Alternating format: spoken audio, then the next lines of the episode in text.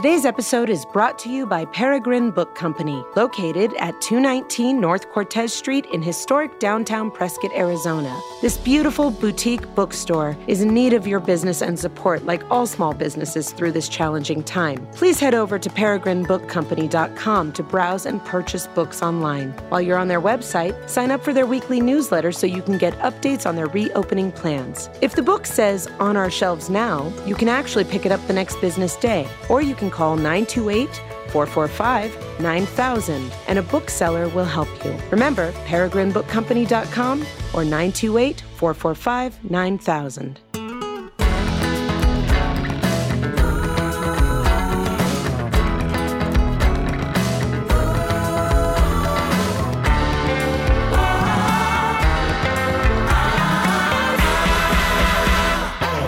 Welcome to the Creative Convergence, audible nexus of the creative arts. I'm your host, Candace Devine. Join me in conversation as we discuss the journey creatives take on their path to success. Hey, everybody, welcome to the podcast. Today we have one of my besties, as well as a bridesmaid in my wedding. Her name is Bethany Barton. Let me tell you a little bit more about her. Bethany Barton is an award winning author and illustrator of children's books. Her 2015 book, I'm Trying to Love Spiders, garnered numerous awards and starred reviews, including the 2016 Children's Choice Award for third and fourth grade Book of the Year. Her 2017 book, Give Bees a Chance, was a 2017 SCIBA Award finalist. It was listed in Scripps National Spelling Bee Great Words, Great Works, and was featured in the New York Times. Her books have been translated into three languages, and her newest book, I'm Trying to Love Math, was just released in July of 2019. In her books, Bethany is passionate about helping kids, grown-ups too, face their fears using superpowers like facts and humor.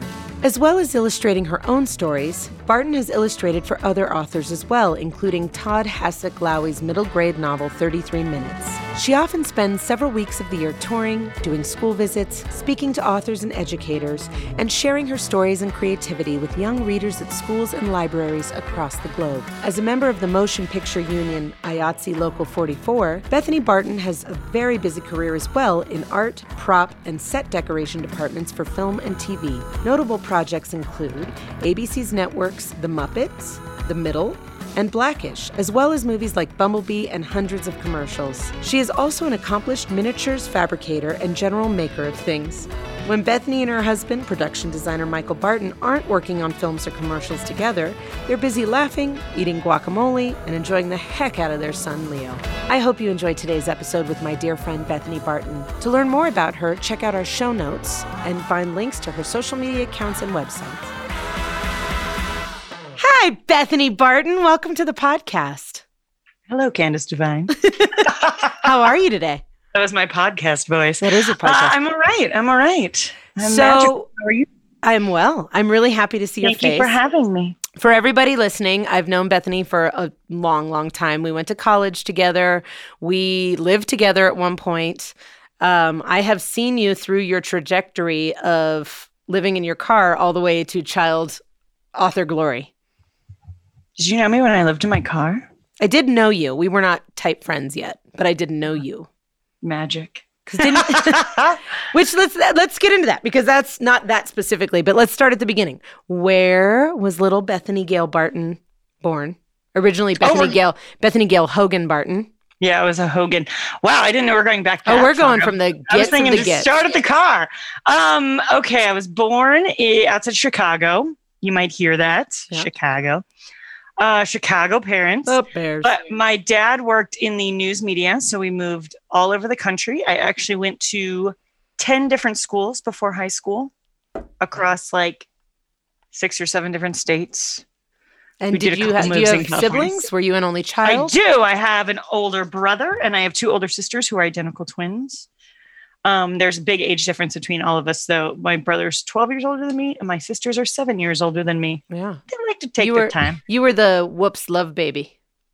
Well, no, they were trying to have me because, well, this is the story. I was probably a whoops baby. But the story is that they were trying to have me because my mother was pregnant with another baby between the twins and I. And then they got in a horrible car accident. She lost Oh. the baby boy at about, she was like five months pregnant, I think, two or six. Yeah. So in the Bible, Catholic parents, uh, Lazarus was raised from the dead in a town called Bethany, and I am life from death. I love that.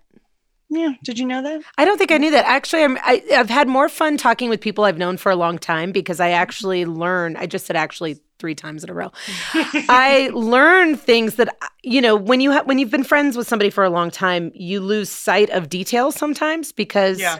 you just get caught up in the existence of existing and you kind of pick up from where you are and move forward and create memories and all these, you know, things that you share between you and your friends. And sometimes we forget to ask about the humble beginnings. So I did not know that story. I mean, I knew I knew you were named I knew Bethany was a name in the Bible, but I did not know Mhm. that that's the meaning behind it and the reason why, which is pretty cool. So you traveled a ton. Were you through those years for let's let's go like kindergarten through, you know, elementary schoolish. Were you already a creative kind of kid? Were you drawing, singing, dancing, acting? What were you doing in your pastimes as a young little munchkin with older siblings? Uh, well, I don't know if I can. My childhood's a big weird blur. Um, and there's some stuff that I think I've blocked out too. So I don't know if I can give you a timeline of things. Yeah. But um, I was a creative kid in dancing and singing and things. Uh, I do remember, like, yeah, doing ballet and stuff. I think that my fan's making a weird high pitched noise. I Is my don't hear it. So as long as good. it's not bothering you. Um, it is bothering me. Oh. No. I was like, then, girl, turn it off. I'm gonna beat the fan up. Um, no, but so I was definitely singing and dancing. I was always singing. I did a lot of singing. Um, and then making art. I when we lived in Arizona. Woo woo. Uh, What part oh, of yeah, Arizona? Oh, we lived in Glendale, Arizona, outside of Phoenix. Yeah. Uh, and then my dad moved down at one point to Tucson and was seeing if he was going to stay at the paper there long enough, I think, for us to follow. I don't really remember how that worked. So he was there for a couple months, Phoenix and Tucson, because he worked for the Phoenix Daily Star and the Tucson Daily Sun, I think they were called. Sure. I was in like second grade. But um yeah, so I think I won a statewide award for something I drew in I think I was in Arizona at the time because I remember that we went to a thing and there was there was like donuts and I was very and a kid's medal. Yeah. And you were like, I'm a big deal. So let's let's just flash just jump forward then. Let's go to the junior high years. Where were you for that? I was in Southern California already, uh, Catholic school, and I would have been like singing, dancing, musical theatering, and drawing and storytelling, Yeah. All the things. Did you find was that an outlet for you specifically or was that just something kind of pastime create did you know you were good at those things you know what i mean like was that something that you were like i have an affinity for this i enjoy this or was it just kind of like "Beep, beep, beep, i'm bored and uh, no, I loved it. I was passionate about it. I was very into all the arts, which my siblings are more science minded. There's like a doctor and a physical therapist. My brother's master's degree is in uh like I don't know what the word is, kinesiology, but not kinesiology. It's a more sciencey word for Okay. that.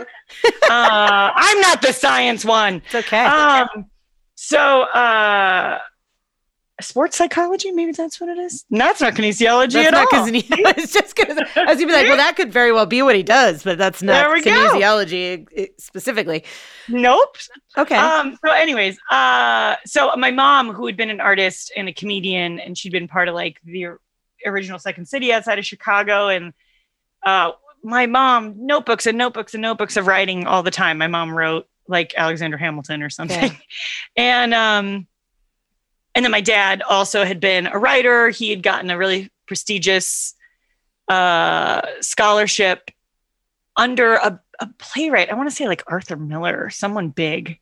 And both my parents are passed away, so I can't remember who it is now, and I can't ask them. But he got a really fancy thing that, and it was interrupted, unfortunately, by the Vietnam War. Maybe you've heard of it. oh yeah. But so they had both been writers, and so storytelling and the arts was in your I was the only I was really the only kid who was super drawn to it. My sisters played instruments and sang a little bit. They were much more like sports and science oriented. So my my mom was stoked. She got an art kid. Uh, and I was very passionate about it. I think also part of it was motivated about like just being out of the house a lot because there was alcoholism in my house and there was just you know kind of not knowing where you're coming home to and so it was like hmm, i'll just have rehearsal three nights a week and do all these other things and then i'm never home Totally. and that worked out well When did you decide, like going into high school, did you have any kind of inkling or idea that this is what I want to do? Or did you just kind of use it as an escape? At what point did you kind of decipher the difference between a life path versus a hobby? Uh i mean i'm i was very dramatic so i think i always thought it was a life path. I'm still very dramatic. Um very dramatic. See? See what i did there? But um i think i always thought it was a life path. I think that i thought i was going to be an actor performer because you know your mom you want to be like your mom and she had been this you know hilarious brilliant she had did like a couple episodes of mork and mindy with this recurring character and she did like like my mom was the coolest Your mom's awesome. It was awesome. She, is was awesome. Yeah. Um, so I think that was what I wanted to do and really enjoyed that. Um, and I was doing a lot of that in high school. And then when I went into college, I was still pursuing, well, Okay, well, let's stop there for just one second Yeah. because I want to interrupt you for a minute. Was college something you always thought you would do or go to, or was it just something your parents wanted for you? Was that a road that you thought, like, I'm going to college? Or was it just like, ah, I should go to college, I guess? I uh, education was super important in my family. I'm the only person in my family doesn't have an advanced degree. I only have a bachelor's degree. Um, all my siblings, my parents all got master's degrees or doctorates. Or Yeah, you have a smarty pants family. MDs. Yeah. So college was always, I mean, like I was It was, probably, a, it was, you were going. it, it was an, yeah, it was an, just a don't- I can't non think of the issue. It was a it non was- there we go. Non-issue is the word. Um, so I always knew it was going to happen, but my mom always said it's not even so much about what you'll learn there. She's like, I just think socially you need to go out. She's like, even if it's community college, I'm going to kick you out and make you live somewhere else. She's like, I think you need to go out and she said this to all of us and uh, experience like being responsible for your own education, being responsible for your own self, like creating your own community that doesn't rely on which I think is a really valid point. I talk Yeah. a lot about with with people about you know the idea of college. Should everybody go? Should everybody not go? Is it something that is for everyone? And I do think on the on the plus side, a really important attribute of that is it's kind of a gifted amount of time Mm-hmm. where you are independent and you're in charge of your life in a sense, but you're still watched over, you're still attending classes, you're making friends, you're developing your independence as an adult in a safe space. Kind True. of, you know, which I think has a lot of value versus you're 18 now, get out of the house, go figure it out, yeah which I'm an advocate of. Like, I, yeah I- it's also pretty boss yeah, I mean, I, I I'm kind of into that. Like when it comes to our own children, I definitely think if my son is like, I don't know if I'm a college guy, I'm gonna be Mhm. like, no problem. Please take a year, go travel the world, and uh, you know, get a job and maybe get a license in something you do really well. yeah you know. trade schools too i'm a big fan of trade schools Yeah. i wish we had more of them just go learn the thing you want to do if you're not interested in learning or at least learn it for now.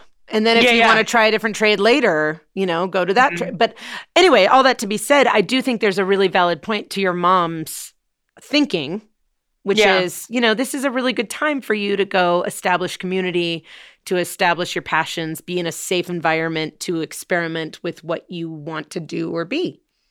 she was really big on learning uh like social systems and maybe it was because we were moving all the time so she was like are we screwing them up they can't make constant friends you know Yeah. um but like there were several opportunities in my life where schools asked to skip me ahead that happened like three different times and my mom was like no and i was furious because i wanted to skip ahead because i was competitive Yeah. still kind of am, maybe a little.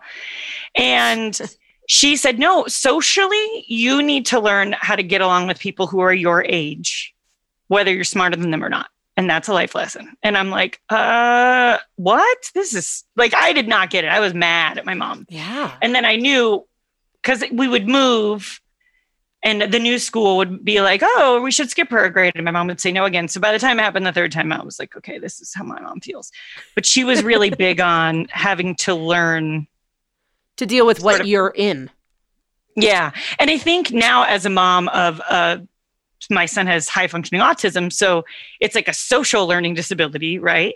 I think it's like, wow, my mom was equipping me to learn how to uh, teach social skills in a way. Because my mother was a teacher. She taught fifth grade, she taught seventh grade. Um, she's an amazing teacher, but I think you know, there's not only the education in the classroom that comes from the book, there is so much they just learn about how to people, just peopling in the classroom. Mm-hmm. And so she was really passionate about that and teaching empathy in the classroom and teaching. So I think that was sort of her system with us. Like, you're going to go to college, whatever it is, you're going to some sort of school where you learn the social systems of being a quasi adult. Right. And like you said, it's a soft landing into, yeah, yeah. into full adult. yeah. That's mm-hmm. right before, you know, people actually just say no and kick you out the door. Yeah. it's like that step right before people just go, no. When mm-hmm. they always, mm-hmm. you know, you always hear people talking about in the real world, in the real world. And the reality is, in the real world, that is actually what happens. People are like, you're late 10 times, you're fired. You know, yeah. you're you're not good at this job or you're not doing or whatever, you're fired. Like n- nobody's just going, oh, but you're so nice. I'll just give you a hundred chances. So yeah, you know, it's a bummer, nice. but you know.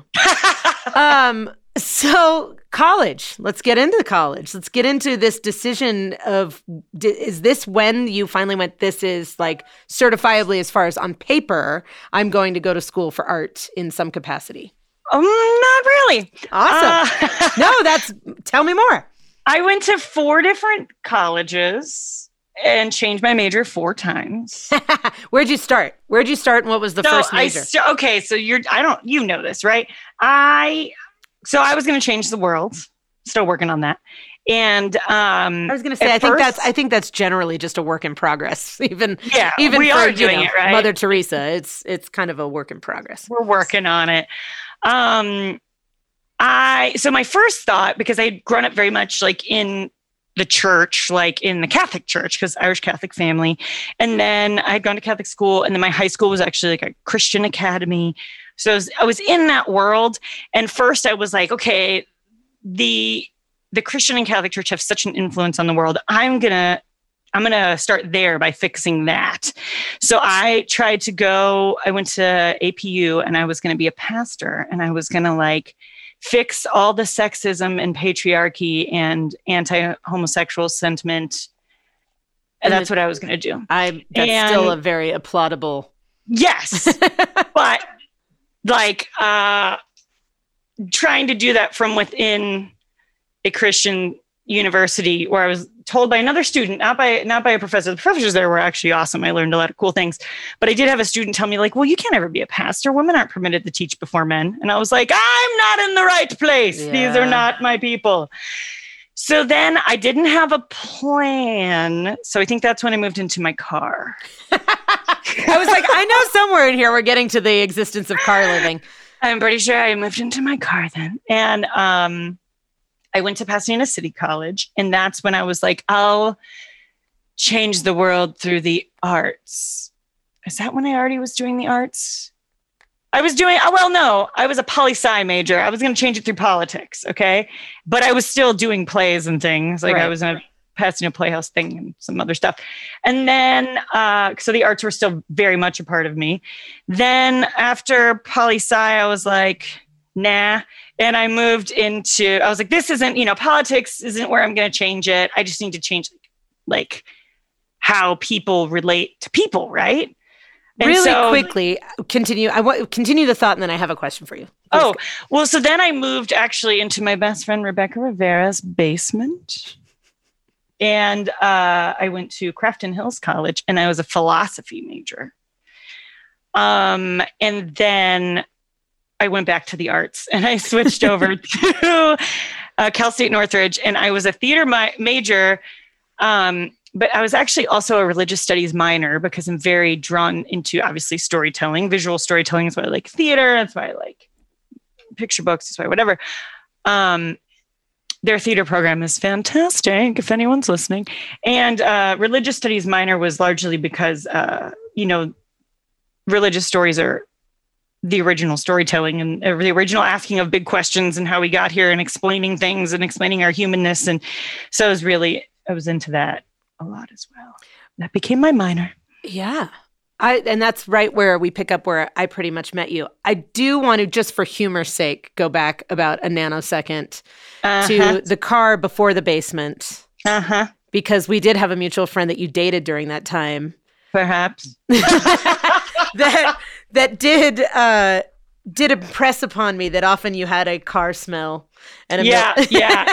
You threw me under the bus one time when you Totally and did. Were acting in a scene together that I was directing. You both Uh-huh. did phenomenally, though. Jake Newton, if you're listening, you both did so well. Um, and then for some reason, I don't know why, Jake just told Candace, "Oh yeah, Bethany smelled like mildew that whole time she lived in her car." But so, but the reason I the reason I bring it up was not just to embarrass you over airways. Because I smelled of mildew for a solid. no, because you still smell like mildew. No, I'm totally kidding. She doesn't smell Mm-hmm. like mildew at all. Um, Possibly. You can't hear. It's a podcast. you can't smell. You can hear. I'm Yeah. going to drink this iced tea. um, no, the reason I I am bringing it back to that section is because I think that's an a really empowering and and in a very sideways view an empowering move to be your mom's like go out into the world support yourself figure yourself out go pay for your education. And you hit a point in your life where you're transitioning transitioning going from school to school not really landing on the thing per se. And you're like F it I'll just sleep in my car while I figure this out. How long was that time period and how did that work for you and how did it feel and did it give you um, kind of a renewed sense of fight, or was it kind of a big hurdle that you were like, well, this sucks. This is where I am in my life? I mean, Well- I'm asking sincerely because yeah. No, I well, first of all, just to acknowledge the incredible privilege I had that a lot of people don't have. My dad actually paid for my school. His rule was as long as I was taking, I think I had to take 16 to 18 credits. Like you, I had to take a full, full load. yeah. uh, he would pay for it, but he wouldn't. He wasn't going to pay for where I was living. So I worked at you know Starbucks. I worked at Islands Fine Burgers and Drinks. I worked at. I was. a I remember that chapter. Mhm. Great cheese fries. Continue. I was a bartender, I was a cocktail waitress. I was a roller skating waitress. I had so so many jobs because it's expensive. You were live. a camp counselor, beach camp. I was a camp counselor. Well, that was after Yeah. college. Um, so that's yes, acknowledging that privilege that a lot of people don't have and feeling very thankful. Um, but uh, I think that living in a car definitely was sort of like when you focus a lens. Like I knew I wanted to be an artist, and I joke, I joke that my uh, plan, you know, people make plans. My plan was that I wanted to be a working artist and I wanted to make pictures and write stories uh, and tell stories. I didn't, it, it could also have been through acting and things, but I would say make pictures and tell stories. Um, and I wanted to be able to exchange those pictures and stories for sandwiches. Like I, that's that was my goal. Like I was just want to make the pictures and the stories, and then be able to buy sandwiches. I love that though. I love that though because it's so honest. On you know what I mean? It's Yeah. not it's not grandiose. It's a simple goal that actually means everything. I, want to be able, to feed myself. for goods and services. Right. That's so. I think I, I actually living in a car uh, was, I think, very driven to make a lot of art. Um, well, I was working a ton because I was trying to get enough money to have somewhere to live that wasn't a car, but um, also.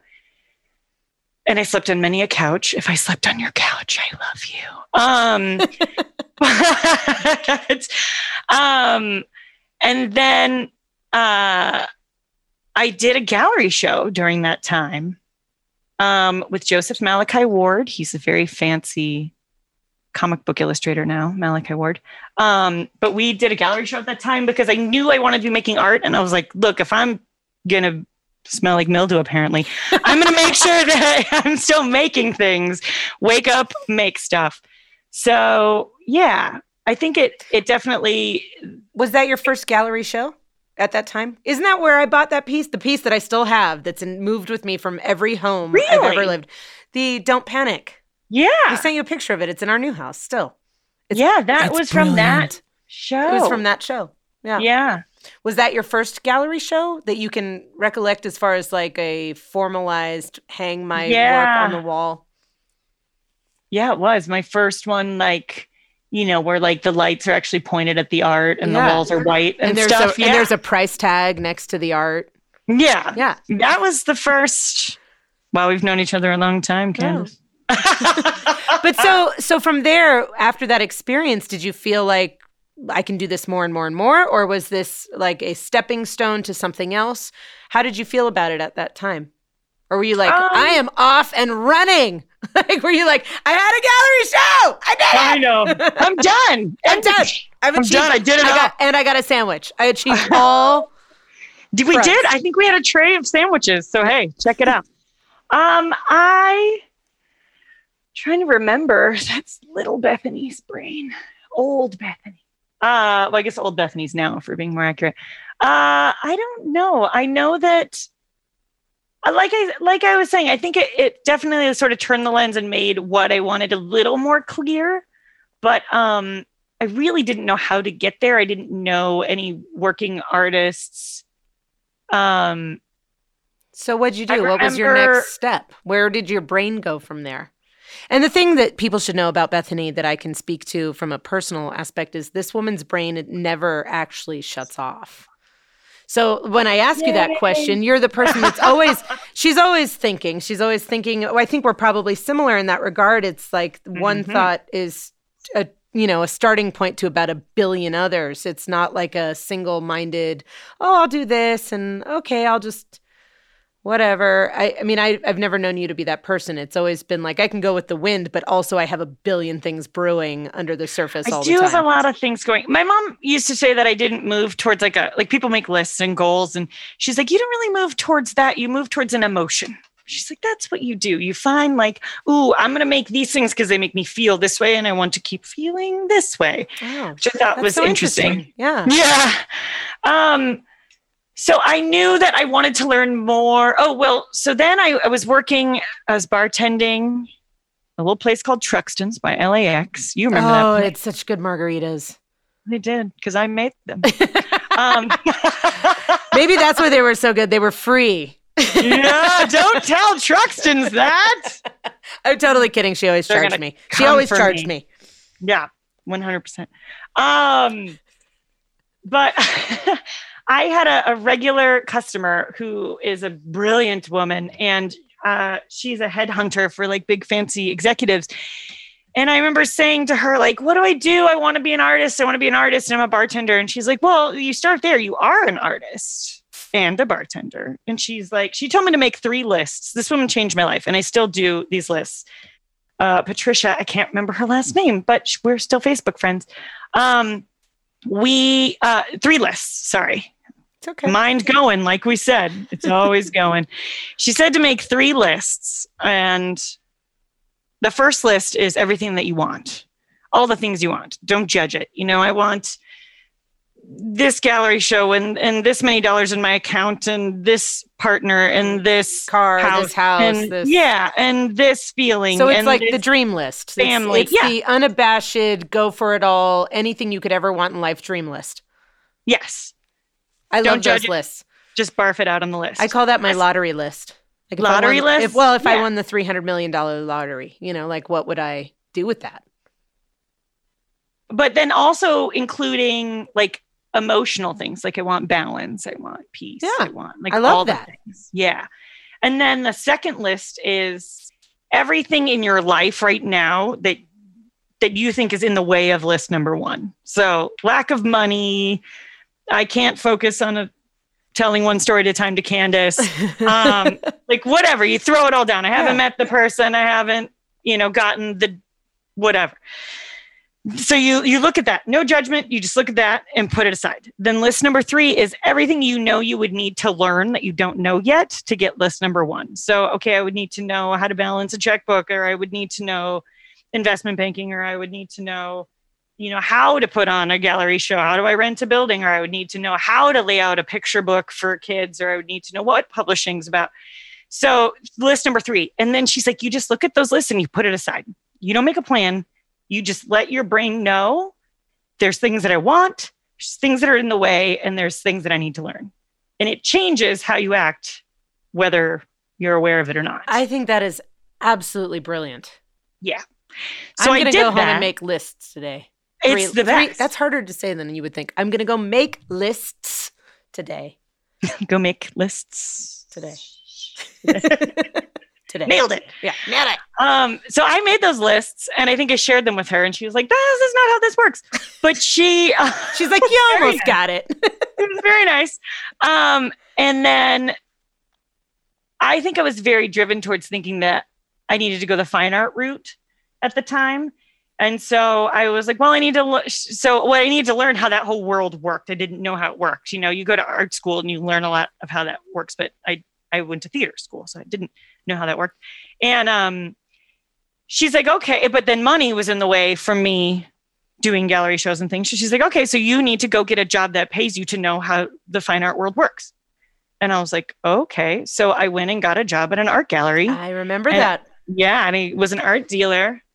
Uh, and it was like getting paid, not well because I was working on commission only, but like getting paid to learn how the fine art world works. And I think in doing that, I learned what I didn't want. And I was like, oh, this isn't the way I'm going to change the world. This is its own, you know, its own, of- yeah. yeah, it's its own subculture. And I, I want a different platform. I want, um, and it's while I was working there that my husband was he my husband yet? I think don't.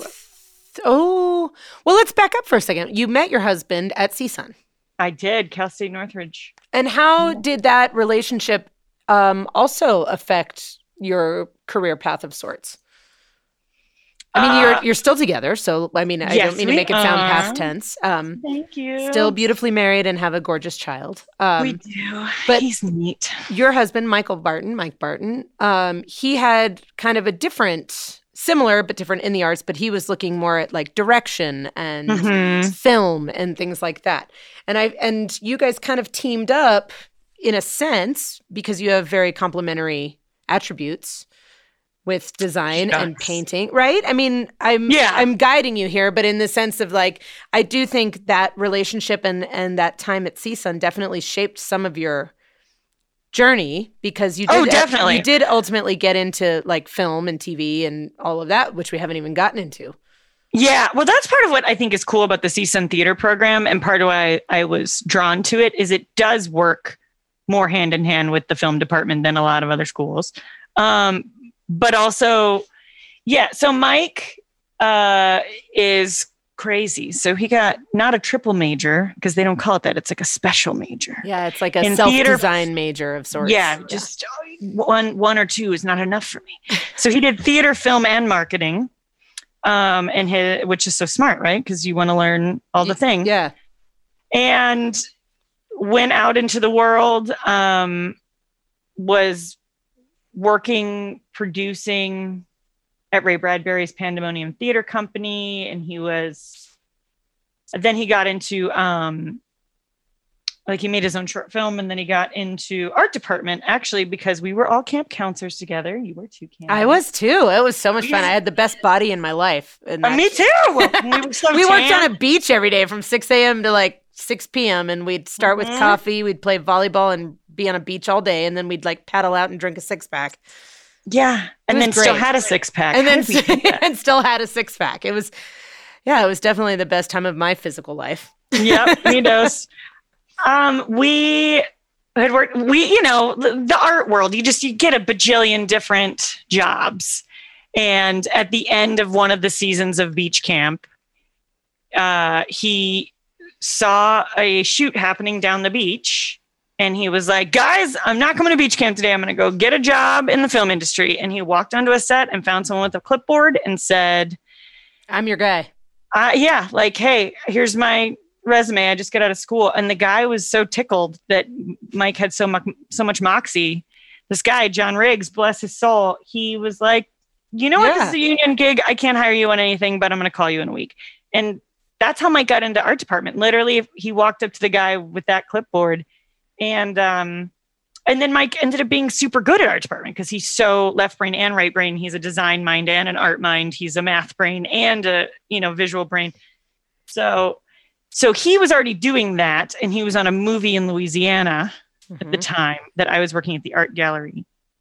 And then I was, I think, probably crying to him on the phone about not making any money working at the art gallery. And he was like, Why don't you come out here? and, it was Baton uh, Rouge, right? Or was it was it Baton Rouge? Shreveport. Shreveport. Shreve. Right. He's like, Come out here. Uh, you're a great painter. We, we need an extra set painter. And that's how I got into the set painting union, scenic artist, set painter. Those are actually two different unions. I was a set painter, not a scenic artist. Um, but yeah, and then I started just making custom paintings for shows in LA when we came back and making props and painting sets and walking into scene shops and saying because i didn't know how you're supposed to do it and i didn't have any connection. So i would just walk into a scene shop and be like hi you're building sets here. I paint sets. You should hire me. And it's again that thing of someone thought you know you got moxie. Can i like it But there's a lot to be I'm to I'm to jump in again on this. There's a lot to be said for that because I think so often we don't give ourselves enough credit to represent ourselves in a situation to be like, "Listen, you have no reason to hire me, but you should, and let me tell you why. I'm good at this. Mhm. I'm a great worker. I'm a hard worker. I want to blah blah blah blah." I do think there is a lot of credit to be given to yourselves and any of us that have have stood up and raised our hands for ourselves having that Mhm. confidence just to say please take a chance on me and Yeah. then having the follow through to do it well you know there's a lot yeah and that. then i think also especially with the the newer younger generations which like i'm at the very beginning of millennial um tom adams if you're listening tom adams who's still a mentor of mine to this day when i came in and was this young kid and it was like hire me to do you know to paint the sets he was kind of rolling his eyes like that's another young kid who's going to think they know everything and not be teachable Mhm. and I just don't have time for that. And he told me from the beginning that he was thankful that I was like, yo, I know some things, but I don't know most Yeah. things. Like, Please teach me things. i'm a sponge yeah, I won't be a jerk about it. Yeah. I think that's a hard thing uh, just for my friends who are significantly younger than me because they're told like walk in there like you know everything but like also walk in there with humility Little i was just going to say add a little humility to that mix and Yeah, be like i'd really love to learn more Yeah, and people are scared to take, you know, people are like, well, I'm going to walk in and be the director. Like, no, you need to do the coffee getting job for a while. Like, that's how you learn things. And I'm so thankful for the coffee I was able to get for people. And I'm so thankful for, like, you know, the random sets that Tom trusted me to paint and other people trusted me to paint so I could learn the things that I know now. And kind of like Pat had said at my bar way back, like you need to go find jobs that will pay you to learn the things you want to learn to get the end goal list. And that's sort of what I was doing. I just took Totally. the low, you know, bottom of the tier jobs, learning and learning. yeah you're way up Yeah. Yeah. I love that though. And I think it's an important step to highlight because I think oftentimes when we look back over our career ascent, we skip over the part that, you know, everybody looks for the big moments. It was like, this was the big break or this was the thing. But like we forget to relish and appreciate walking through the shit. you know, to get your boots on, to get Well, to the and and not that know it's a that bad everyone thing. has a big break. I think, you know, I think those are the stories that we tell about artists, like, and then this pivotal thing happened. Right. But, you know, sometimes it's a slow build forever. And that's an okay path too. And you're still making art and it doesn't make your story any, any less, less- exciting Yeah. or important. Absolutely. Well, and that's why I'm like, okay, wait, wait, wait, wait. Let's go back over those moments. You know, it sounds so Mhm. silly, but it's like, I mean, even just like you just said not that long ago, I'm in my car and it's like, if I'm living in my car and not paying rent, I better pump out a lot of product. You know what I mean? Like, it's taking those moments that are quote unquote insignificant as far as life changing, but making them important enough to be life changing, you know? And that's, Yeah. that's pretty cool. And I think it was really important to me because, like, I knew by the time I was leaving CSUN, I didn't want to act anymore because I recognized that as an artist, I wanted, you know, I wanted control, more control over my future. Yeah. And I also, I liked, I liked acting, but I kind of wanted to tell my own stories, and I kind of wanted, I don't know, I just wanted to be what what was open to me at the time like i didn't feel like i was going to be it was going to keep my attention long enough Yeah. you know there's people who i'm sure they have amazing complex deep careers where they're able to do all the things they want to do. But that wasn't where I thought it was headed. And I was like, I want to make sure I get to do the things I want to do. I had that um, moment as well. I remember yeah. that feeling of just like, I'm so glad we all studied acting and were in lots of plays and musicals and learned how to build shit and do all kinds of good things in the theater, which was great. And I love it. And I'm very thankful for that foundation. But I definitely had a moment like that as well, where it was just kind of like, mm, I don't know if this particular avenue is my lane. Yeah. You know, I love it. I, it's great. I mean, if it fell in my lap and somebody was like, do this. I mean, you and I did a short film together for Heather, right? Oh, yeah. Yeah.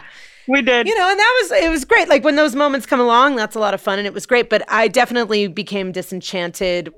I think it was more enchanted, similar to what you just said. It's more enchanted with the thing that you can kind of, I don't know if it's even control, but definitely shape and allow your mm-hmm. own voice to come out in a more authentic way mm-hmm. you know, which I think is great. When did you, when did you kind of take the leap from there into children's books? Because we haven't, when did you start drawing? You were doing art, and a lot of your art is based around phrases and words and yeah. sentiment. Yeah, there's a lot of text. Yeah. Um, well, Bethany has her own font. You're writing. Yeah, your, I do. have a couple. Is.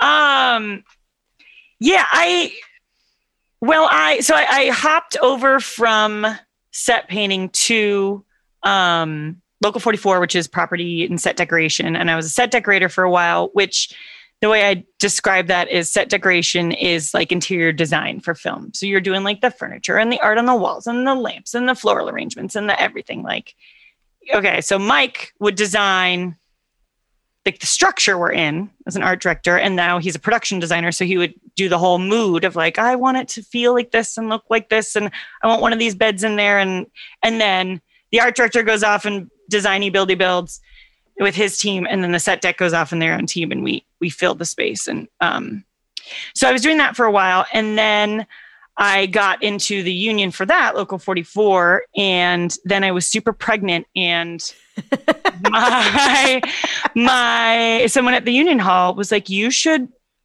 stop being a department head as a as a set dec, and you should assist people because your life's going to change so much when you have this child, and you're going to want more free time, and you're so young, and like you could just." You know, you're working mostly for your husband and what happens when you guys have a baby and you're both not working. And I was yeah. like, that's true. So I moved down and started assisting people instead. So just working as a set dec buyer. So really you get to go out and supermarket sweep and bring all the things in. Which I'm super jealous of because she's always like off gallivanting, finding anything that's awesome for a period or a thing. And she'll be like, oh, look at all these mid century modern lamps that we don't own yeah, it's fun. like, I get to spend other people's money. Yep, it's so fun. Um, and so then yeah, buyer, and then also working as assistant, an assistant prop master, so doing props, um, like anything that's in the actor's hands, and doing a lot of prop fabrication. Mike does a lot of miniatures jobs, miniatures fabrication.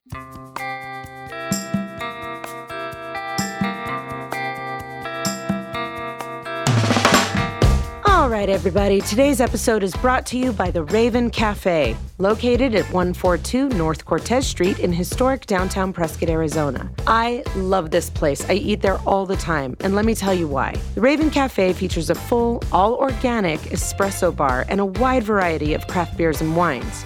Their innovative menu is created with a focus on organic ingredients, many of which come from local sources. So head on over there. Enjoy a relaxing and comfortable environment, decorated with rotating art shows by local and regional visual artists. And on the weekends, a lineup of the best in up and coming local music.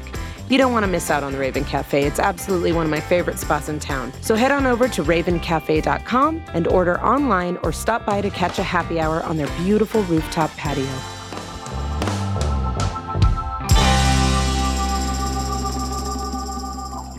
So it's doing all that good stuff. And um, somewhere in there, I was like, okay, so I'm telling other people's stories, and this is awesome. It's cool. It's challenging. I like to be challenged.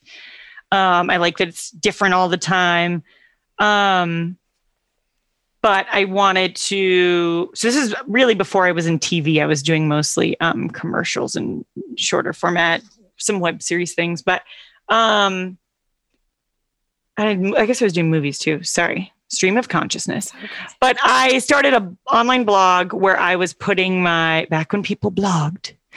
I was uh, doing a blog where I would put art every day, the honesty revolution, um, and you know it has my little sayings, my little phrases that I put with it with art. I was doing that every day consistently, so I sort of had my own way of telling a story while I was like you know, painting walls and building sets and moving pretty throw rugs for Target. And um, I did a lot of Target ads. Yeah. Bless you, Target. You paid a lot of my bills. Um, so in that, uh, my agent, Stephen Barr at Writers House, who happens to be brothers of my now boy bestie, Matt Barr. How did you get an agent? That's going to be somebody he found my blog, which is okay. So that's the crazy thing, right? They're like, how does that happen? You get picked, right? Because the that's the moment when anybody listening right now is like, oh wait, you just casually dropped a bomb. Your agent called. Wait, whoa, yeah. whoa, whoa. Where did that come in? How so did you do that? This is where that happened. Yeah. When we were all beach camp counselors, yep. Matt Barr, who's now my boy bestie, his brother Stephen Barr was briefly also a beach uh, beach camp counselor with yep. us he saw my blog online because someone shared it on Facebook or something and thought they could be kids' books because they're little stories with little monsters and creatures and things. And he reached out to me and said, Hey, do you think that you could turn these into children's books? Because I think they're dynamic and could be that way. And there's a nice raw honesty that kids will really respond to. And I was like, You want me to tell stories and make art in exchange for sandwiches? Do you realize what a big deal that is? Yes. I've been dreaming of this moment. This is, it. this is the thing. I didn't know this was the sandwich catalyst. So, and I love kids and I love teaching. It was like the the intersection of all the things that I love doing. So, yeah, uh, one of my little monsters on there, he turned into a two book deal. And that was my first two books with uh, Penguin, which was uh, Dial Penguin at the time. Mm-hmm. Um, yeah. And then then I sort of moved into TV and I got so I'm making books and I'm in TV. I guess my my TV career kind of amped up, ramped up because I got into network TV and I started doing the Muppets and I started doing Mindy Project in the middle and Westworld and black-ish. I will say this. I do yeah, I do remember when you got the Muppets though, because that was like, um, could any yeah. more of my child fantasies come true? The Muppets was mine as well because I'm obsessed with puppets and puppets and puppet making. That's another thing I love. Um, and that was completely life changing. And actually, that the Muppets was my first show after both my parents unexpectedly died. Yeah, within three rough, months of each other. Very rough period of time. It was a season. Um, yeah, I had a six month old baby. Mike was in New York doing this James Franco movie, and then both my parents dropped dead. So that was cool. Uh, um, for listeners, please note Bethany is sarcastic. A little bit. In bit. case you hadn't picked up on that yet, I, I guarantee you, uh, she did not mean that was cool in a literal cool. in a literal sense. Opposite of cool. I mean, I don't recommend it. Just if you have a choice. Yeah, that was a definitely tough time. New mom, but the Muppets were fantastic in in it was like my therapy yeah. because I took a while to go to therapy because I didn't really want to talk about it. But um you had to process first. You had to process yeah. before talking. And then I my like my beautiful friend Peter Lentz was also grieving at the time and you know going through a lot at the same time and um we were like grief buddies yay and so it was just it was great to have that in a community and that was really helpful.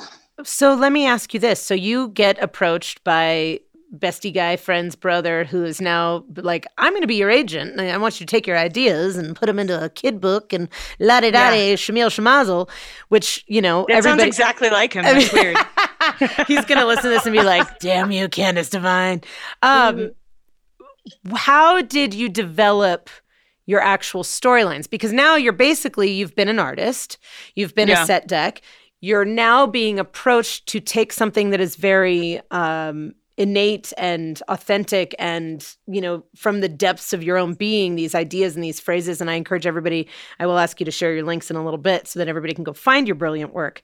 But how did you then become a first time, not only really a first time author, mm-hmm. but soon to be a, an award winning author. You launched from like mm-hmm. zero to a 100 of success on this. But how did you bring those like quips and those little anecdotal concepts into a full formed children's book with ideas and storyline? Or how did you put all that together or transition it? Or did you have to? No, I, I mean, I definitely did. It was I, honestly, Agent Steve walked me through it. He, I brought him a pile of art. He was in New York. That's where Writers House is. I was going to New York to do a trade show, mm-hmm. and um, so I was like, "Hey, I'm going to be there in a couple weeks." And he's like, "Cool, bring all your art, uh, and you know, we'll have we'll have a meeting." Uh, he hadn't signed me yet, and I brought all this art, and he like gave me an assignment. He was like, "This character and this character or something. He's like, I want you to make a 10 page story with them and illustrate it. And I did it so quick because I was like, all right. Yeah. And you know, and I'm writing every day and I write things every day. And and I am a definitely an over creator. I make when I make a book, my books are usually 40 pages um, when you buy them in a store. But I make hundreds of pages. Mm-hmm. I am an mm-hmm. over maker. And then I that's sort of how I process it. And then I, I edit, edit, edit. Yeah. whittle it out. down. Whittle it, whittle it that's down. what I do.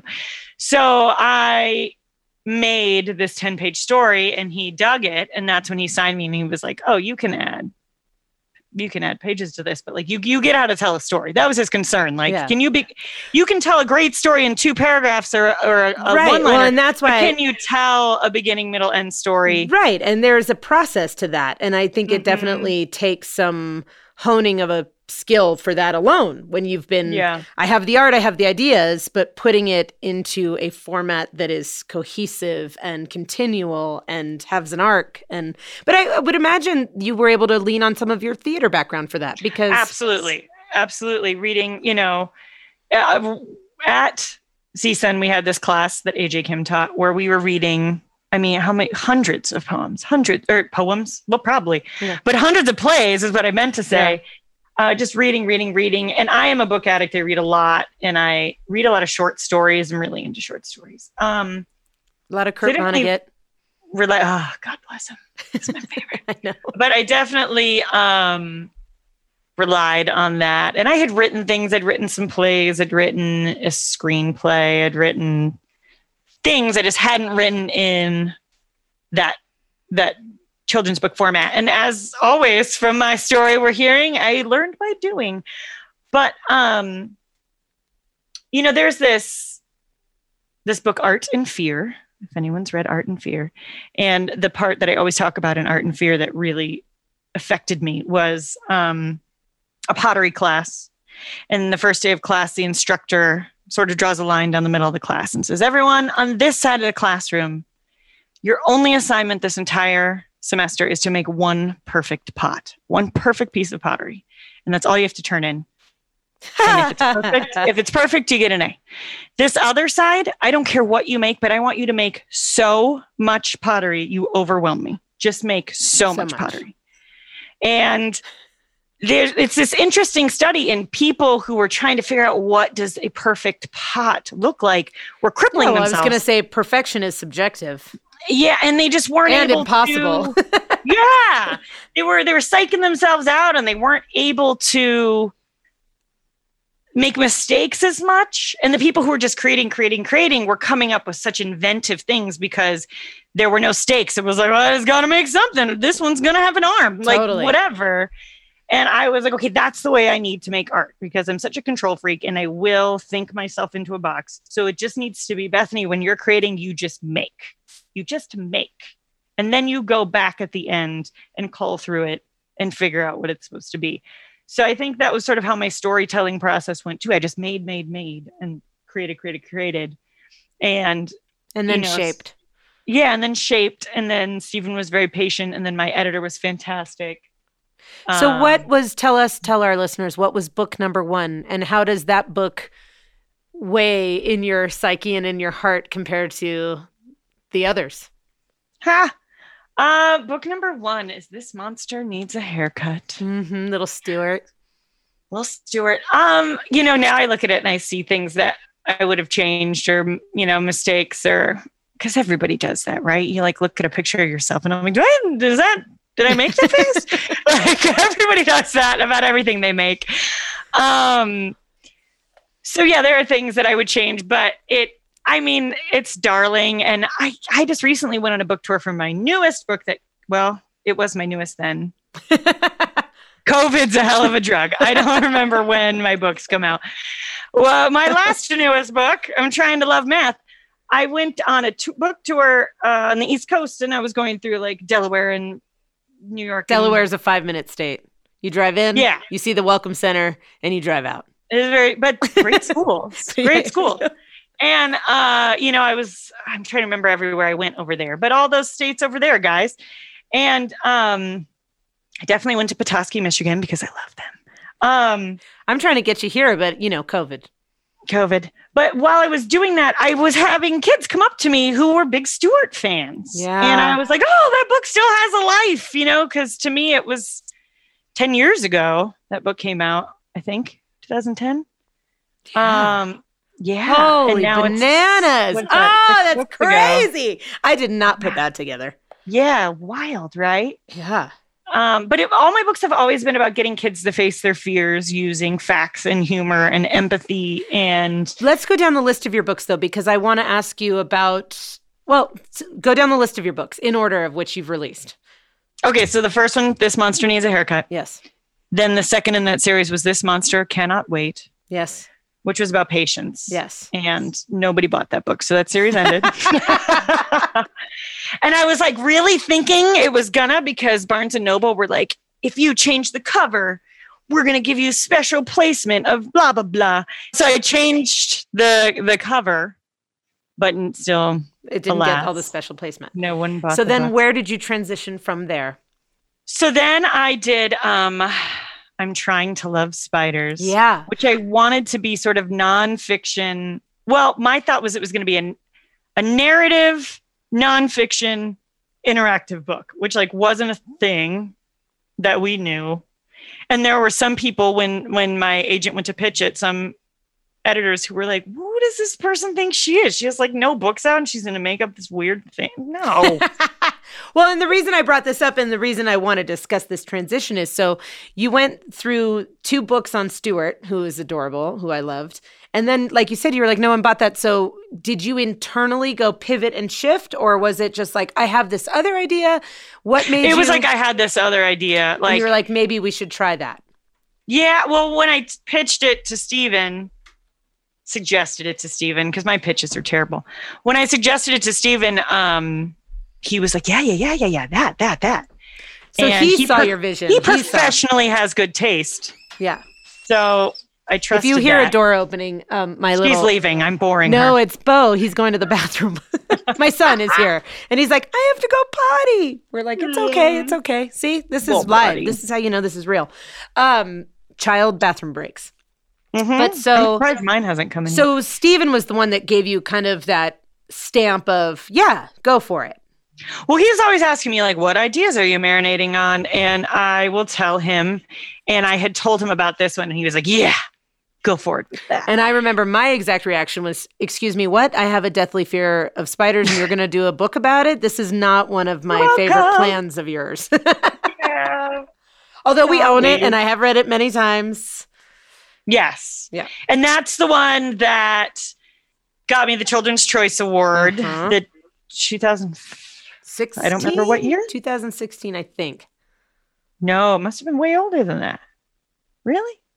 Doesn't. I don't Maybe- know. You should own. Maybe. You should know your own But statistics. uh, third to fifth grade book of the year. Third to fifth grade book of the Yeah. year, and that was exciting. And uh, it got a lot of other love. And then honestly, where I am most stoked is that the regional awards from librarians, from school districts, from like Utah Children's Literature Councils and different things, they're the ones who really championed my book and were like, Yes. this chick is trying to make kids learn and face fears and look at something and say, that freaks me out. Why does it freak me out? Maybe I can empathize with it. Maybe I can learn from it. Maybe I can laugh at it. Like she's teaching a thing they need to learn. Let's get it in our schools. And that's honestly like they've, because teachers are the best. they should be the highest it. paid people on the earth. Ugh. Amen and amen to that. So yeah, that's where it just found a life because the teachers and the librarians just championed it and were like, "This, this yeah. is what we need more of." So, what came after that book? Uh, Give bees a chance. Mm, I like that one. I love bees. Um, and that grew out of I was working on a movie out in the desert, and we put a trailer park out in the desert, and I decorated this um the front yard of the trailer with like all these plants. I wanted this one person to have like a crazy, amazing garden. But you put a bunch of plants in the middle of the desert and there's water and what, the bees find it. So like bees moved in to our set and we went to go shoot and there was like beehive. there was a swarm. It wasn't a hive yet. And so we called the beekeeper because they were just going to try and kill them. And I was like, no, you no. can't kill bees. So we called the beekeeper, and the beekeeper came in, saw the swarm, and with gloved hands, literally grabbed a swarm of moving bees placed it, it's just a ball of bees, placed it into a cardboard box, walked towards his truck, put it in the back of a truck, and all the bees followed because the queen was in the middle of the swarm. And they left, and that was it. That was the end of it. yeah, like, there was no reason to kill those bees. Yeah, that guy is a superhero who picks up balls of bees, and I want to give kids that same fearlessness. Can of, we have a band called Balls of Bees? Balls of Bees. Thanks for coming out tonight. Sorry it was such a poignant and, and beautiful story. And I just, my brain, sorry, sorry. We'd be a 12 hit wonder. It'd be amazing. If it were just uh-huh. you and me and we were the balls of bees, it would be amazing. I almost had water come out of my nose. Because Bethany is, as she mentioned before, she's an incredible singer. So uh, maybe that'll be Candace maybe, Divine. maybe that'll be a future collaboration. Balls of bees. We'll start right after this. Yeah. Anyway, onward. So you had this yes, experience. The, I wrote a bees book, and again, teachers amazing, Loved championing it. amazing. Then after that is I'm trying to love math, mm-hmm. and uh, my husband being a guy who likes to learn all the time. Um, he is uh, a production designer and art director, but he also got his master's in physics in the past know, few years. That guy like you do. He went to space program in what Sweden, Switzerland. Uh, he went to CERN. Yeah, he had an internship yeah. at CERN. It was like largely in reaction to the most recent presidential election. He was thinking that like he wanted to be a part of the sciences and empirical truths and like, hey, how can I like what I'm doing now is awesome, but how can I also be doing something that maybe helps you know, like what he's doing right now. He's done some work that can help with chemotherapy and he's done amazing stuff like that. He wanted to do something where he felt like he was having more of an impact on the, the country because um, he's rad. And so uh, that was sort of my response to him as I was like, how do I get as excited about math as my husband is? Because Mike looks at an equation and it's like ice cream to him. He loves it. So I was trying to figure out how I could do the same. Uh, so I'm trying to love math. And then the newest one that just came out in the middle of a pandemic is called I'm Trying to Love Rocks. Ooh-wee. And it's an exploration of geology and boredom. Because sometimes when you learn, oh, we're going to learn about rocks, that sounds super exciting. It's about having the courage to learn about something that might sound boring. I love and that. finding out that it's super rad. I love I'm that. saying rad a lot. It's okay. The Ninja Turtles are going to sue me. May I ask you a handful of my poised and planned questioning questions questioning line of questioning questions My yeah you sent them to me and i failed to look at them so that's okay so we're just going to go over it in person because i feel like we're at least caught up to present day at this point unless there's anything we've left out I currently that, work on ABC's black-ish. Well, I'm right, going to be going right. back very soon. And so you are still currently a successful, published, award-winning author, illustrator of these incredible children's books. You are also are you technically set dec right now, or are you a different? No, I'm assistant prop master okay. at black-ish. Randy Erickson's my rad prop master. Mm. Um, and then uh, I'm one of the assistant prop masters. There's two of us. And then, uh, yeah, I just was a set dec buyer on Westworld last season, and then I'm working on my next two books. So, if there's anything we can all learn from Bethany Gale Hogan Barton or Bethany Barton, um, is that there's no need to stick to one lane. There's no need. You can do all lanes if True. just do them well, right? I mean, mm-hmm. when you say that's kind of the thing, it's like you write books, but you write them well and you're articulate and educational and you're in you're illustrations are adorable. I love them. And your own personal font that you create is incredible. But then on the other side of it, you're like, I also have a quote unquote, if you will, day job where you're problem solving Problem and we're making solving and things and, yeah. we're helping tell a story, helping tell some awesome stories. Like black-ish is So when you tell people like what you do, do you just say I'm an overall uh, badass in in a multifaceted career path? How That's you? exactly what I say. No. Uh, I say I am the assistant prop master at ABC's black-ish, and I or an assistant prop master. Why do I keep saying the? You've gotten me full of my head, and I'm forgetting Banner exists. you're the when it comes to me. You're the only one I know, so you are Marilyn, I love you. um, yeah, and then I'm also a children's book author and illustrator. Do you ever Um, ask yourself like, why am I doing two things? Like, should I just do more books or more sets? Like, do you ever weigh those things, or is it is it just the more the merrier, and you enjoy it all? You know, I used to think I only wanted to do one, and then I realized that I just like both so much. I'll always, I think, need to do a little bit of both. Like maybe if books, uh, you know, if books are like crazy New York Times bestselling, and I become Harry Potter status, Right, J.K. uh, Rowling. then- yeah. Uh, no, I knew the name. I just was like, I don't know if I, oh, anyway. yeah. I don't know if I get in Um, trouble. I'll let you know.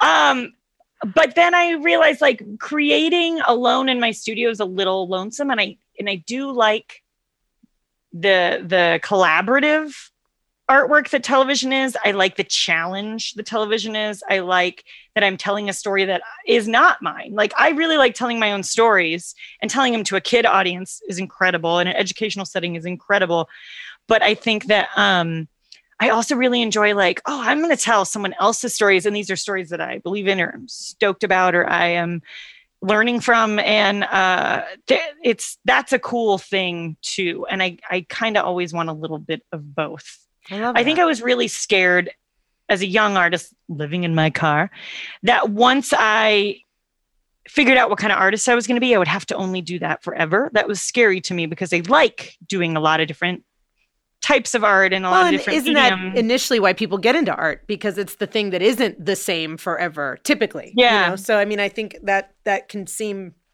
daunting to an artist, even when it's within the confines of art itself. You're like, okay, but I don't want to just be pigeonholed to this one type of. I can only do this. Yeah, and I think we're told like, well, if you're a brand or whatever, then you're only the this or you're only the that.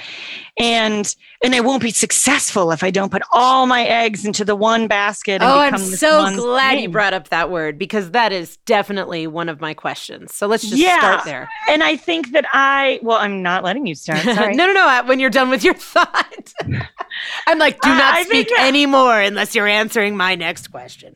I'm sorry, Candace. I apologize. No, uh, I, I think that I learned that that's not true.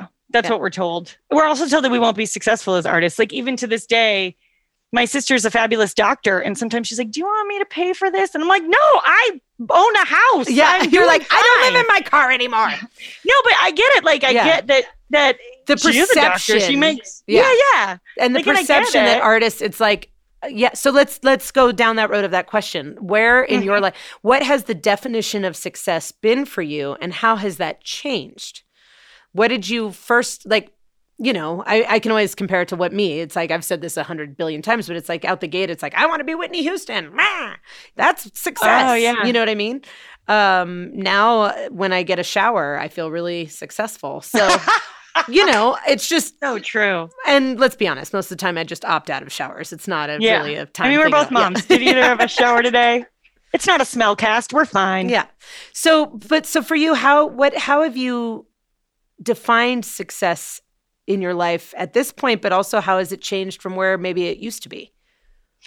Oh, I think it changes a lot, which I think is a good thing for having the kind of goal that I had, like make art, tell stories, buy sandwiches. Having that Change the being my yeah, amen. Having that be my goal, I think gave me more freedom um, to let success be sort of a moving mark. Um, I think at the beginning it was like I'm gonna have a this, you know, a gallery show, and a, even at the beginning of books, like it's gonna be New York Times Best Illustrated or something, you know, the, those big goals. And then having my son, I was like, no, maybe it looks more like being able to wake up and make art and still spend meaningful amounts of time with him. Because something one of my mentors, Tom Adams, told me is kids spell love T I M E. And so you've got to be able to put that time in. And so I think single Bethany was like, make art all the time and never see anyone. I am a bit of a workaholic. I mean, mm-hmm. my therapist, he says, like, there's a lot of addiction in your family. You channeled it into being a workaholic. You, you made it, you know, like that's what I did with an addictive personality instead. But um, I think that making educational books, it's largely been about what it does to kids thinking and what it does with their way of addressing problems and addressing fears and addressing learning. And I think that is really fulfilling to me, much more fulfilling to me. Michelle Obama recently said in her in the in the Oprah podcast, um, while she was being interviewed, she said that she she was talking about being married to Barack and that at one point in their marriage she realized that she was looking to him to make her happy instead of being happy and bringing her happiness to share in happiness with him. And she's like, How dare I put my happiness, make my happiness someone else's responsibility? And then she sort of applied that to when she wrote her book, saying, How dare I make some list or some other people buying this book what makes me feel successful about it? Right. What makes me feel successful about it has to be come from me. Totally. So that's shifted me as well. I think that's such a valid point. I'll leave it to Michelle to have some brilliant insight. Um, what would you say now, knowing what you've learned and knowing the journey you've taken and knowing where you are in a house with two successful careers, a beautiful family? what would you tell your younger self at like, I don't know, 10, 11, 12, 13? What would be your advice to that girl with the lifespan that you've had? I feel like 10, a little, I'm going to cry. I feel like mm-hmm. 10, 10, 11, 12, 13 was a rough time to be Bethany. Um, because there was, like I said, there was addiction in my house and whew, crying on podcast, but okay. no one can know. just doing a weird voice, guys, not crying. It's okay. They're deep topics. My super you know? strong. And you're not, voice. I don't know if this is comforting or not. You are not the first. So apparently, um, some of these questions uh, tend to get to the deeper realms. I don't know. How rude. How inconsiderate. Candace Divine. So I think, uh, huh just to relax probably like relax. I'm i'm bad at self-care. I'm bad at um balance. I'm bad at uh putting my needs like ahead of my sort of i don't know like my putting my needs ahead of my wants i think yeah. is, is what i'm trying to say. Like I'll be like, oh, I want to do this and I want to create this and I want to make this and not taking the time to be like, okay, but like, do you need a nap? Have you drinking water today? Like.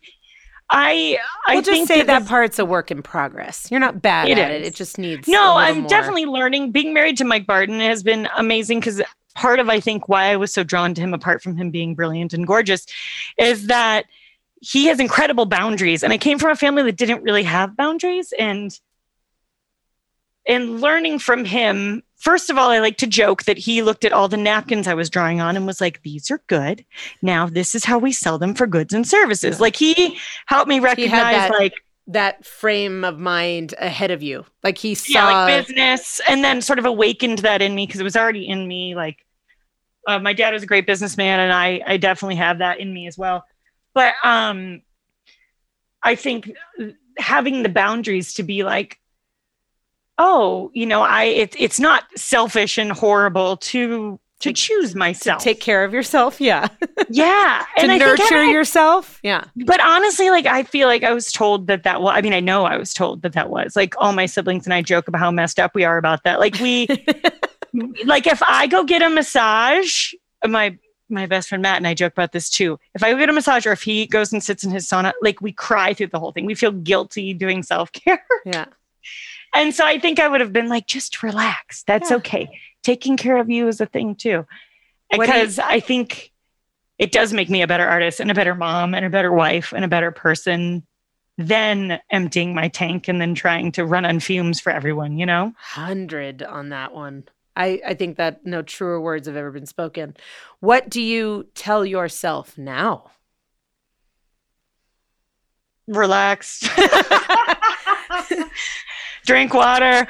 Um, slow down, maybe. Yeah. I mean, I have anxiety, normalized mental health. I have generalized anxiety disorder, and I make it look good. Um, and uh, so I do have to tell myself to relax a lot. I do have to tell myself I I'm I want to learn everything all at once and I just have to like slow down and be patient with myself.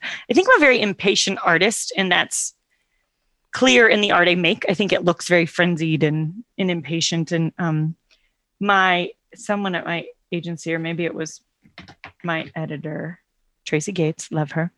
Um said that I have a strong gra- graphic line and gestural artwork. And I was like, oh, yeah, from my time of working in an art gallery, I know what that means. and, um, but the gestural, I always joke, just means real sloppy and looks like you did it fast. so that's kind of what it is. Like, I think I have that frenzied look because I think art sort of shows you what the inside of the artist looks like. And I just need to, yes, that's a part of me, but you can't live like that. You can live separately in an you can live alongside of it. Doesn't yeah. have to be all encompassing. And what's funny is when I'm working for TV, and maybe that's part of why I like it so much, I definitely do set a more balanced pace and I'm definitely more like pragmatic and do this and your... organize this and make it yeah like i mean half of what i do is organizing things like organizing the props organizing that's a large part of what you do as an uh, prop person and so i think maybe i just like the like the rhythm of it that like yeah. that systematic rhythmic behavior. So every mm-hmm. episode it might be slightly different but you have a systematic approach. Yeah. Yeah. What would you say has been your career high and your career low? Um career high. Well there's a couple of them is that against the rules? no there's no rules. There's um, no rules. I mean, winning the Children's Choice Award, I didn't realize how cool that was until after the fact. Um, you also got a fancy star. Didn't you? Oh yeah, I have a bunch of starred reviews. Those are very exciting. Okay, this is kind of a cool one. Ready? well, in TV, there's a bunch. I mean, Muppets, black-ish, and Westworld all made me feel like, oh, I'm cool. Yeah. You're like, I I definitely would want to be friends with me. I'm not terrible at what I do for a living. In fact, I am quite good at what I do. Yeah. Go me um, but yeah, so those made me feel cool. Uh, black-ish and Westworld just got Emmy nominations today. What? Hey, girl. Hey. Uh, I didn't. I'm not fancy, but You're, I love it, all the people who did. It takes your participation to get all those things. Um, participation trophy from the Emmys. I'm gonna lobby for that. Um, and then and then uh, so you so, can't play soccer. You sat on the bench. You get an award. So you weren't directly involved for the Emmy, but you get an award. Well, the you are directly. That's the thing. Is that that's my point? Is that you are directly involved. The Westworld one props don't get Emmys because I guess we don't creatively contribute. This is a shade look I'm throwing to the Academy, but um, we don't get an Emmy. But uh, the art department, the art department for Westworld, which I was part of the team, the brilliant team, is what they're getting the Emmy nom for. But anyways, so you are uh, Emmy nominated. Not really. In any event, I'm like I'm like that Emmy's third cousin. But um, the uh, my first was it my first or second book? One of my Stewart books got a Kirkus review. That's the one. That's what I that, was trying to get you to say. Yeah. And my dad was still alive for this one, which is a bummer because him being a journalist and a writer, he saw this. Um, he it said that my book was neither terrible nor terribly interesting.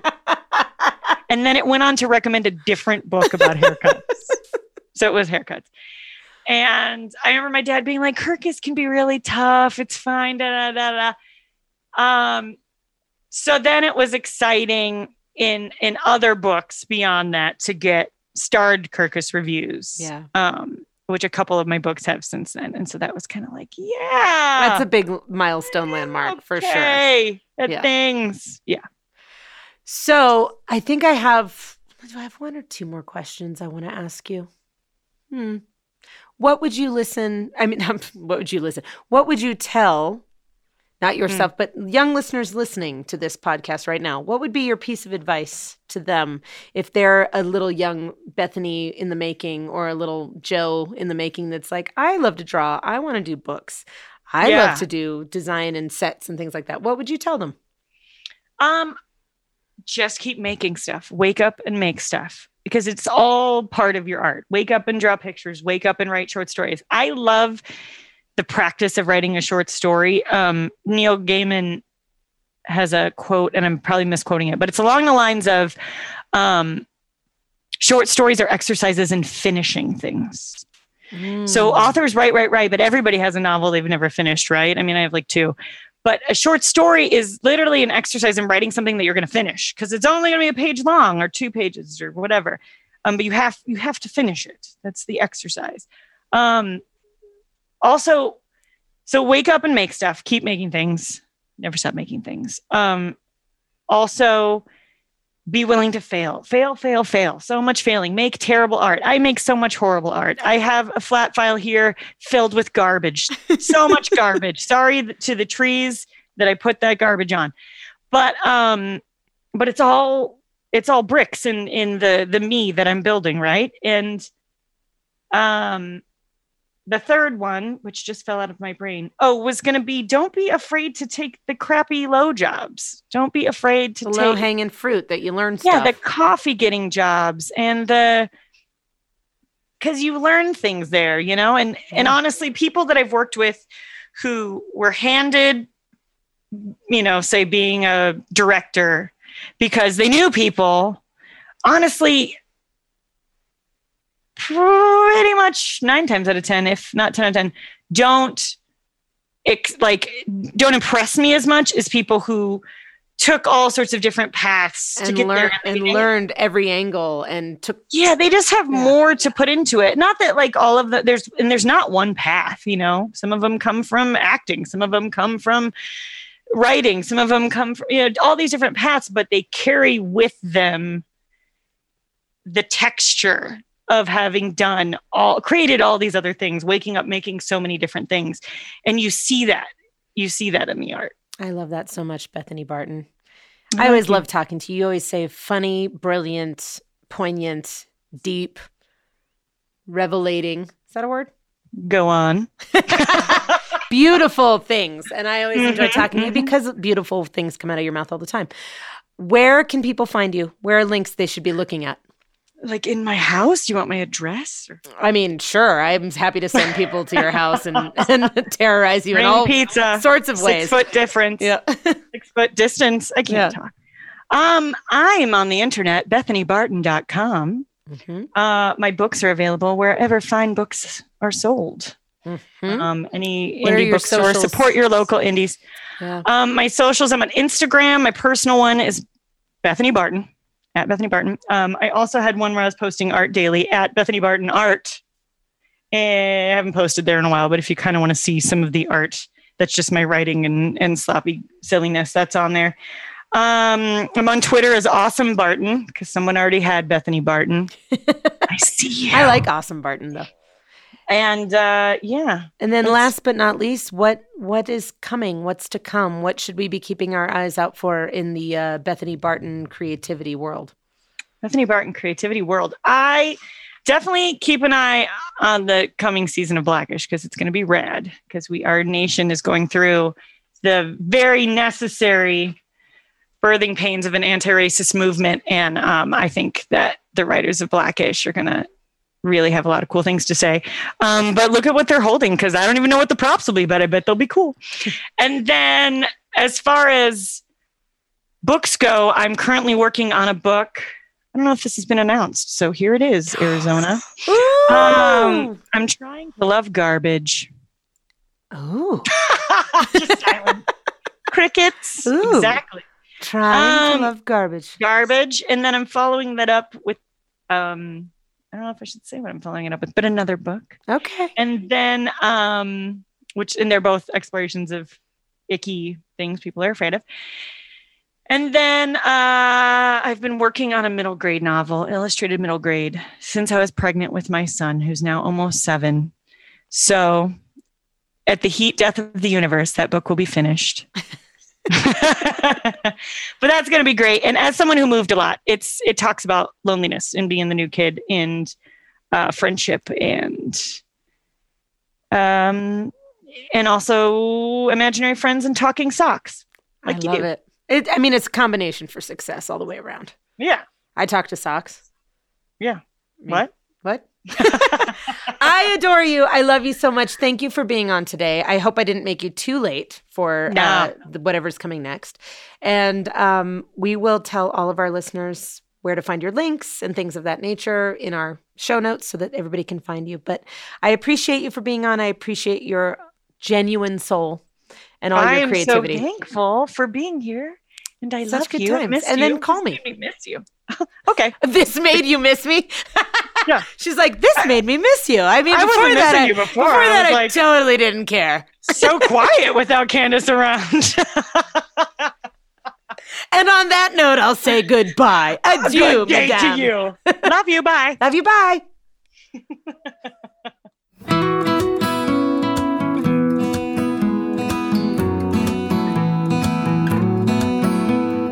Today's episode is brought to you by the Natural History Institute, located at 126 North Marina Street in historic downtown Prescott, Arizona. The Natural History Institute is a nonprofit which seeks to cultivate love and understanding of the natural world. They have programs for naturalists of all stripes newcomer, novice, and veteran. All are welcome who are looking to deepen their relationship with the natural world. Please check out their website at naturalhistoryinstitute.org or head to their Natural History YouTube channel. Thank you for listening to The Creative Convergence, coming to you from Raven Sound Studio in historic downtown Prescott, Arizona. Are you a professional in the arts and would like to share your story with us? Or a company that would like to advertise with us? Shoot us an email at contact at ravenproductionsmedia.com. Help support the arts by becoming a Raven Productions member.